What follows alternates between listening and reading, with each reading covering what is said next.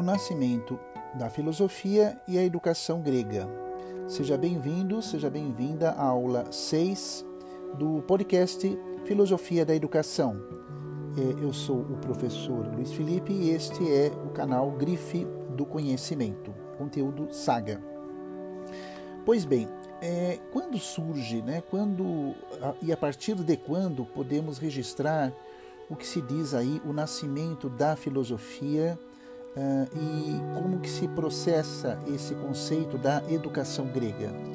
Em primeiro lugar, é interessante e importante nós afirmarmos que o nascimento da filosofia vai determinar de uma maneira muito incisiva a formação da cultura ocidental. Os valores que nós temos, as instituições que nós construímos, o modo de vida que pelo qual nós pautamos, tudo vem da Grécia. A cultura ocidental, a maneira de entendermos a sociedade, de resolvermos os nossos problemas, surgem a partir do advento da sistematização da filosofia grega. E há diversos autores que discutem o, momento histórico em que a filosofia floresce Alguns argumentam que ela surge no século VII, no período pré-socrático, e na figura do pensador e matemático Pitágoras. O termo filosofia, o termo filósofo é construído.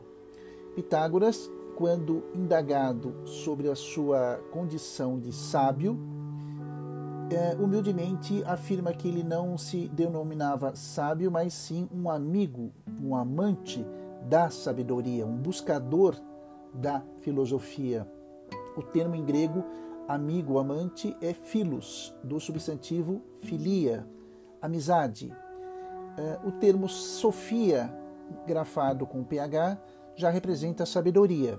Filósofo, termo criado por Pitágoras no século VII, é aquele que busca, é o buscador, é o amigo, é o amante, é aquele que se aproxima em busca da sabedoria, não que ele vá tê-la como propriedade, como um bem, mas sim como uma experiência.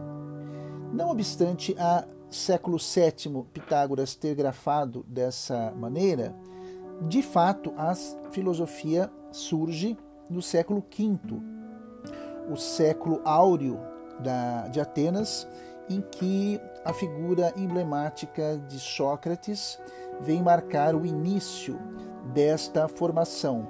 O pensamento filosófico começa em Sócrates, considerado o pai da filosofia, e esse mérito se deve ao seu, à sua capacidade de criar o que nós chamamos tecnicamente de uma ferramenta filosófica, de uma hermenêutica filosófica, que é o método socrático.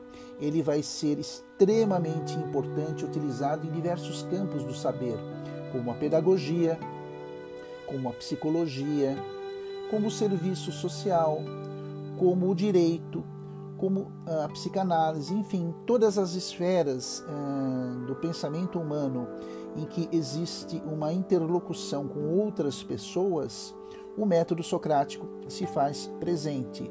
E também esse fato é determinante porque não é apenas na figura de Sócrates que a, que a filosofia nasce.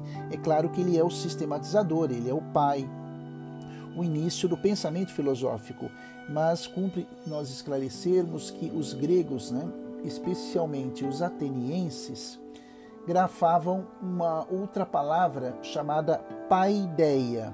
Paideia, tudo junto. P-A-I-D-E-I-A. Paideia e equivocadamente é um termo traduzido como educação. Né? Paideia, para os gregos, era mais do que um conjunto de instruções ou de informações, que fique muito claro. A paideia era o ideal de formação de um ser humano mais nobre que um grego pudesse aspirar. Né? A paideia representava um verdadeiro programa de formação integral da criança para que ela se tornasse um adulto independente, capaz de pensar por si próprio e detentor de direitos e de consciência dos seus deveres, dos seus direitos junto à vida social.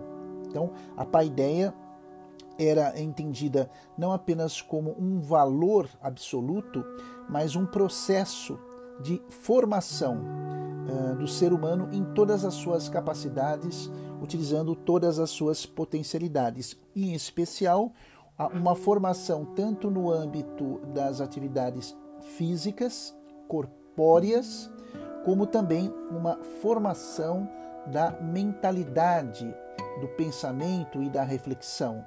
Aquele ditado antigo, mente sã em um corpo são, traduzem esse ideal que é o da paideia e por consequência uh, tornou-se para nós aí uma referência de como nós devemos educar e, e encaminhar a formação profissional, pessoal, existencial das pessoas.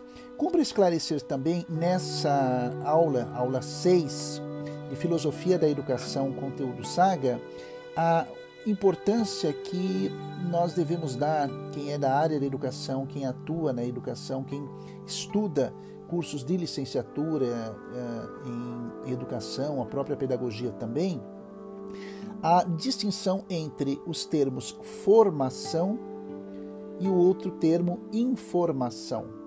É, numa sociedade que valoriza muito as informações, acaba não valorizando o que nós entendemos ser o valor mais importante, que é o da formação. Pois bem, uh, o ideal que nós temos de formação do ser humano estaria numa perspectiva de um desenvolvimento pleno, ou seja, para além da informação. Não basta apenas a criança, o jovem, o adulto ter a informação, receber de uma forma passiva, de uma forma neutra essa informação. Não. O ideal de educação adotado uh, na pedagogia contemporânea é de tornar o aluno não apenas um aluno, mas um estudante, um pesquisador, alguém que seja responsável pelo seu próprio conhecimento, né, que saia em busca dessas respostas. Então, é um ideal contemporâneo que mais se aproxima da paideia do que apenas uh, fazer com que o aluno tenha conteúdos e uma cultura de memorização bastante grande, se ele não sabe o que fazer com isso.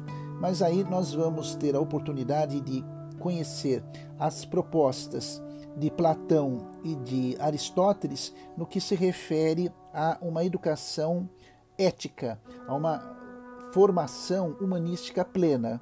Mas isso é tema e oportunidade da unidade da aula 7, Platão e Aristóteles.